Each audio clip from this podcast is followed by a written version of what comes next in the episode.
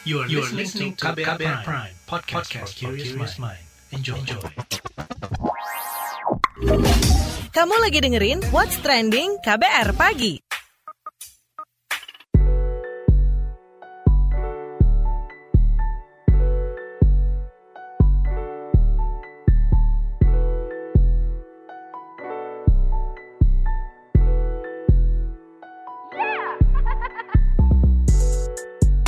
KBR Pagi, siaran pagi radio paling update. Selamat pagi, apa kabar Anda hari ini di hari Senin 22 Februari 2021? Kembali lagi bersama saya Don Brady di What's Trending KBR Pagi pastinya Yang selalu ngobrolin hal-hal yang lagi ramai diperbincangkan Jadi, di hari Sabtu kemarin, itu di tanggal 20 eh, Februari Banjir Jakarta menjadi trending topik di media sosial Twitter Lini masa pun dipenuhi unggahan foto ataupun video rekaman netizen terkait banjir yang terjadi di beberapa lokasi nih ya. Banjir melanda sejumlah wilayah Provinsi DKI Jakarta setelah adanya hujan deras yang turun sejak Jumat sampai Sabtu kemarin hingga menyebabkan genangan dan banjir di sejumlah titik. Nah, Kepala Pusat Data Informasi dan Komunikasi Kebencanaan BNPB, Raditya Jati, melalui rilis menyebutkan berdasarkan laporan banjir pada petabencana.id dan BPBD DKI Jakarta hingga Sabtu malam kemarin itu dalam 24 jam terakhir telah terkumpul 349 laporan dari masyarakat dan 142 RW di Jakarta telah terdampak banjir. Pada kurun waktu itu terjadi kenaikan hingga 2000% dalam uh, platform tersebut ya.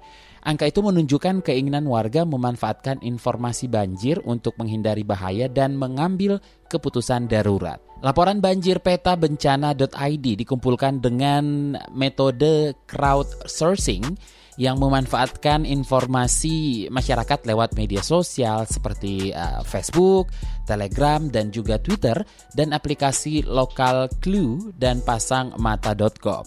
Selain memanfaatkan laporan dari media sosial warga yang langsung ditampilkan dalam web secara real time, platform tersebut juga terhubung dengan laporan resmi yang diinput oleh instansi pemerintah seperti BPBD DKI Jakarta. Perkara banjir kembali landa Jakarta ini yang akan kita obrolin pagi ini tapi seperti apa sih opini warganet plus 62 di media sosial? Ini dia.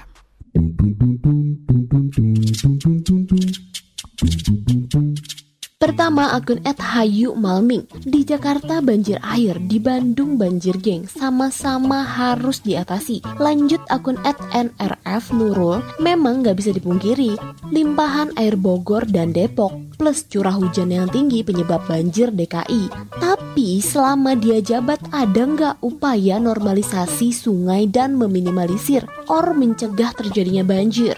Kalau ini dijalankan niscaya banjir nggak separah ini akun @sripraba95, masalah banjir di Jakarta, mereka terlalu fokus pada pembenahan sungai sampai mereka lupa dua masalah yang sama besarnya.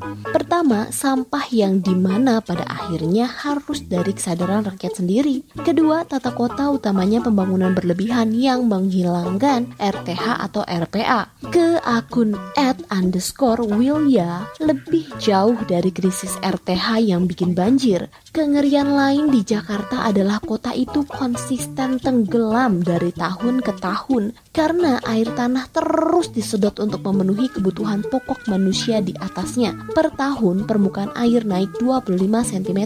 Diperkirakan 2050 tenggelam. Lanjut akun @txt dari Cah, kalau para stakeholder masih terus-terusan nyalahin air kiriman dari kota satelit, bangun aja kota di atas awan gak ada RTH ataupun pompa penyedot air nggak masalah. Niscaya Jakarta aman dari banjir. Kalau akun Ed Karen Hapux bilang, Jakarta masih dilanda banjir. Tanda banjir harus diatasi bersama-sama. Mari bersihkan lingkungan kita, masing-masing jangan buang sampah sembarangan. Yang terakhir akun Enterta 1 menbilang, semoga lekas surut ya. Stay safe for all of you friends. What's Trending KBR Pagi. Balik lagi di What's Trending KBR Pagi bersama saya Don Brady. Kita lanjutkan perkara banjir yang kembali lagi melanda Jakarta. Nah lantas bagaimana nih penjelasan Gubernur DKI Jakarta Anies Baswedan terkait banjir di Jakarta akhir pekan lalu? Kita simak penuturannya saat meninjau pintu air Manggarai 20 Februari 2021 berikut ini. Jakarta dan sekitarnya mengalami curah hujan yang cukup intensif di pasar minggu di catatan dari BMKG curah hujan sampai 226 mm di Sunterhulu 197 mm di Halim sampai 176 Lebak Bulus 154 semua angka di atas 150 adalah kondisi ekstrim.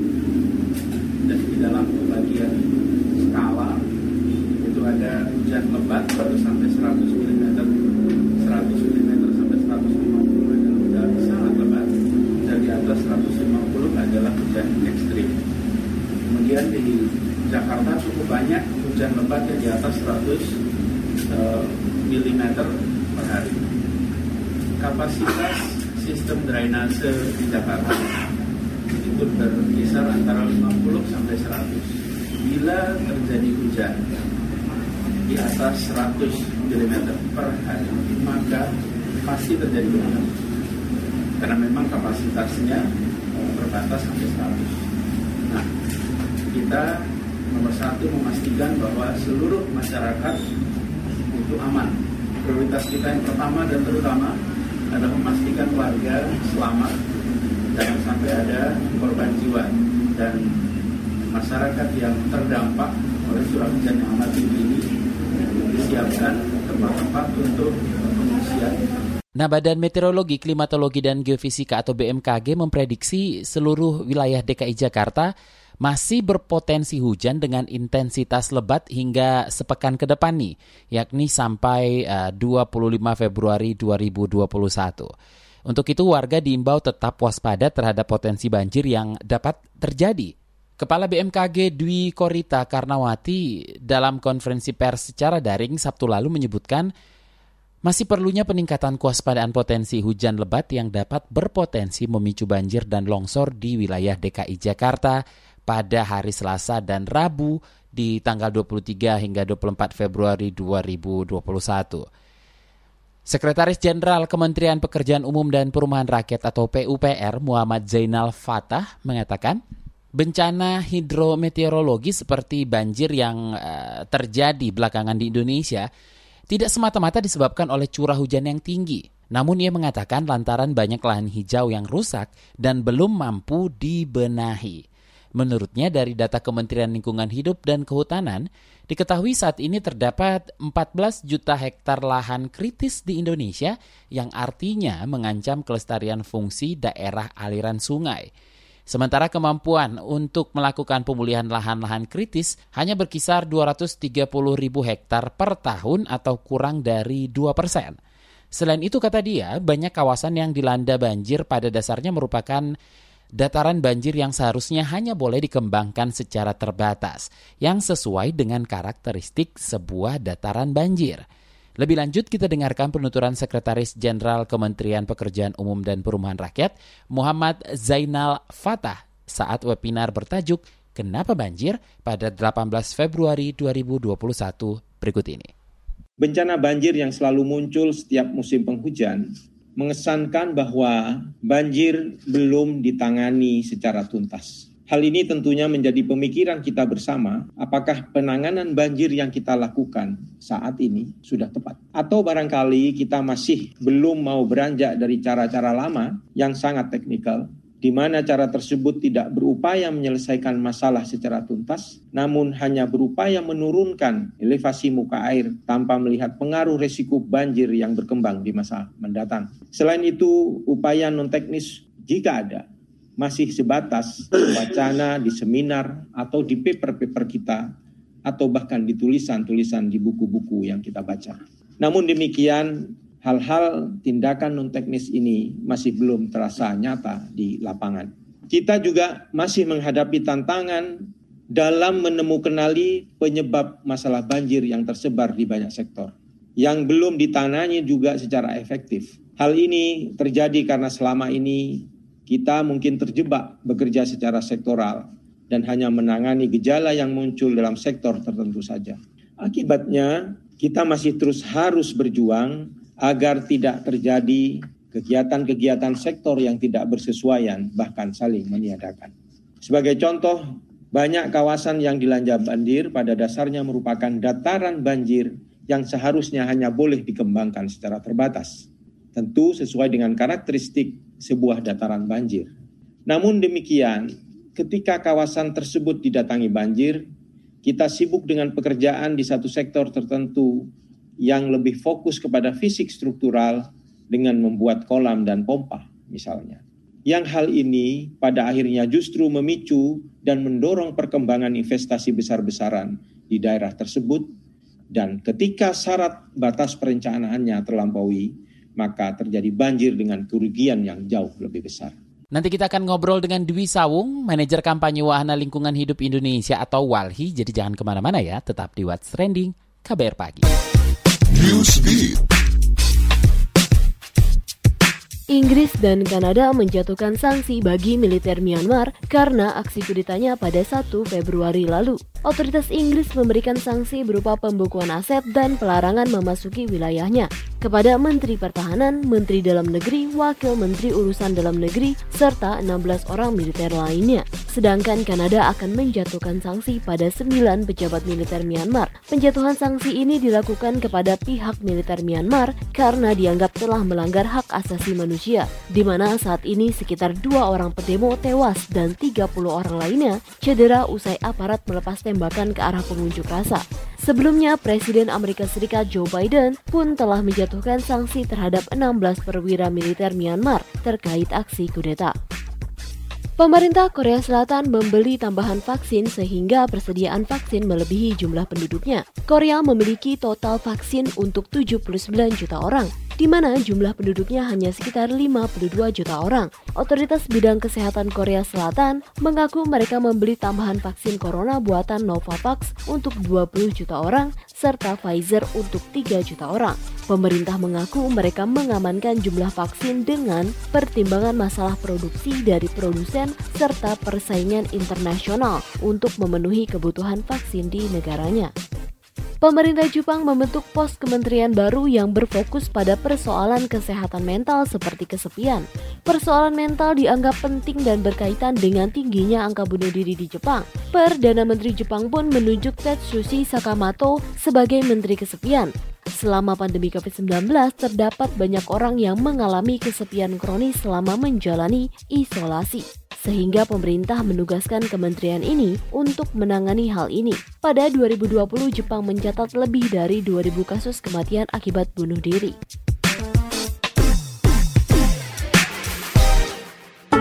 What's trending KBR pagi? Kita lanjutkan ngobrol perkara banjir kembali landa Jakarta. Seperti yang saya katakan tadi, kita akan ngobrol bersama manajer kampanye Wahana Lingkungan Hidup Indonesia atau WALHI, sudah bersama saya ada Dwi Sawung. Mas Dwi, apa catatan uh, Anda nih terkait persoalan banjir DKI Jakarta kali ini? Di mana persoalannya? Kalau kita lihat sebenarnya ada ini ya perubahan cuaca sebenarnya iklim ada hujan yang lebih ekstrim dari siklus dari yang sebelumnya terbaca rutin itu yang lima tahunan sepuluh tahunan ini berubah kemudian juga kita lihat dari sisi tata ruang sebenarnya ada dulu tempat-tempat istilahnya tempat parkir air yang hilang, kemudian RPH-nya hilang. Nah ini jadinya banjir ya di tempat yang dulunya nggak banjir gitu. Atau banjirnya jadi dulunya banjirnya nggak parah jadi lebih parah. Kalau kita lihat ke beberapa tahun ke belakang kan kelihatan juga sebenarnya ya ada polanya gitu. Kalau tempat daerah dulu yang dia nggak banjir, kemudian ada pembangunan, dia jadi banjir, kemudian dari tata ruangnya juga kelihatan sebenarnya daerah-daerah yang memang dia secara alami jadi tempat air gitu. Bagaimana dengan ruang terbuka hijau untuk penyerapan air di Jakarta saat ini?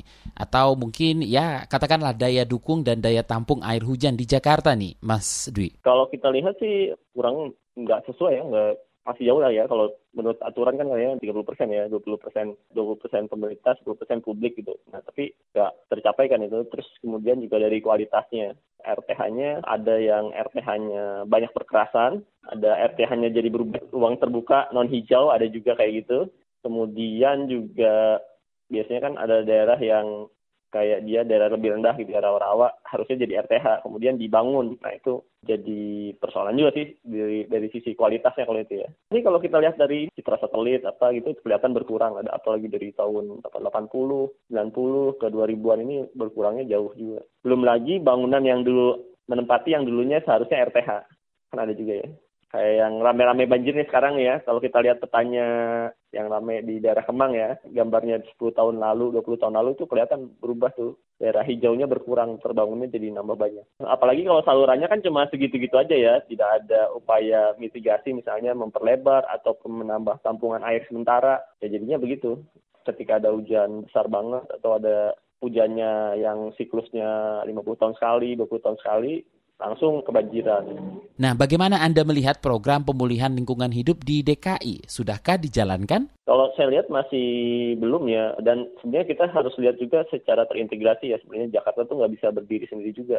Jabodetabek lah gitu ya, dia jadi satu. Kelihatan kan kalau sekarang dari hulu, hilir, itu kelihatan nggak cuma Jakarta ini banyak jalannya sih ya akhirnya hanya tambah sulam sana sini aja gitu kan itu harus panjang ya kayak gitu ya perencanaannya panjang banget ya nggak bisa satu periode aja atau satu pemerintahan aja harus panjang banget itu kayaknya ada sering kali terputus-putus ya. Sebenarnya ada ya kayak pemukiman juga kan kayaknya sekarang semua orang bebas-bebas aja bangun di mana kayak gimana pun ya.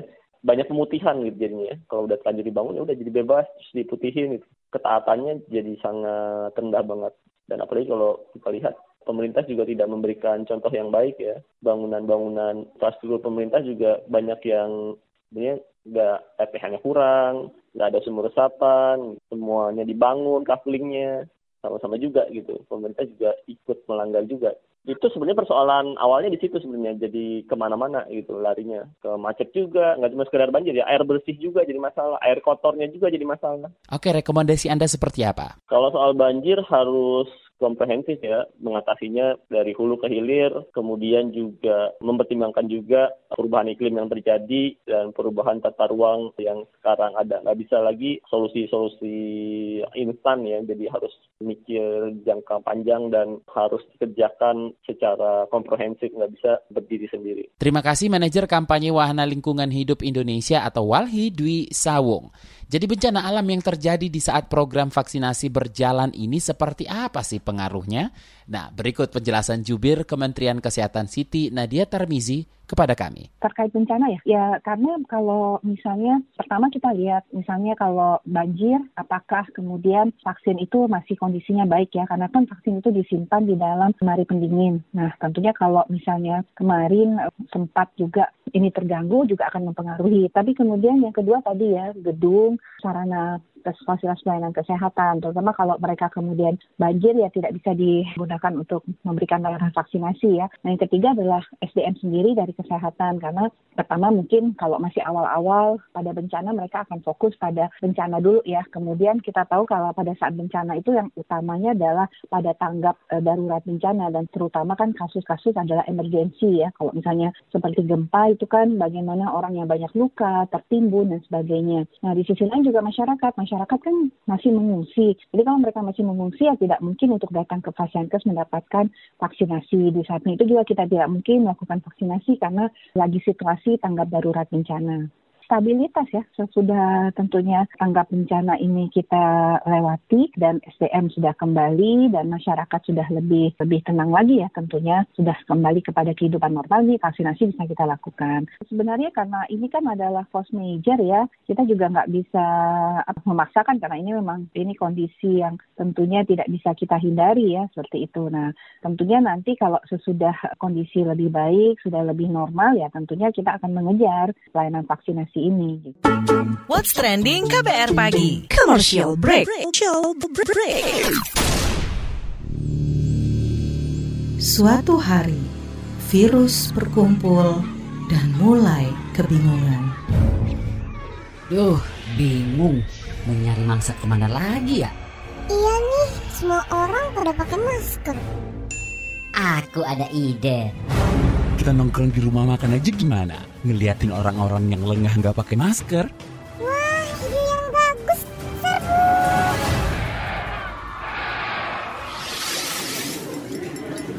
Hati-hati makan bersama saat pandemi. Sebaiknya pilih ruang terbuka, tetap jaga jarak kamu 1,5 meter jika duduk bersebelahan, 2 meter jika berhadapan. Batasi waktu makan bersama 30 menit saja dan jangan berbicara saat makan. Jika sudah selesai, gunakan kembali maskermu ya. Jangan sampai lengah, COVID masih ada. COVID masih ada. Pesan layanan masyarakat ini adalah kampanye bersama media lawan COVID-19.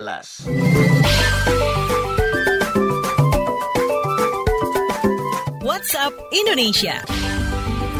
WhatsApp Indonesia diawali dari Jakarta.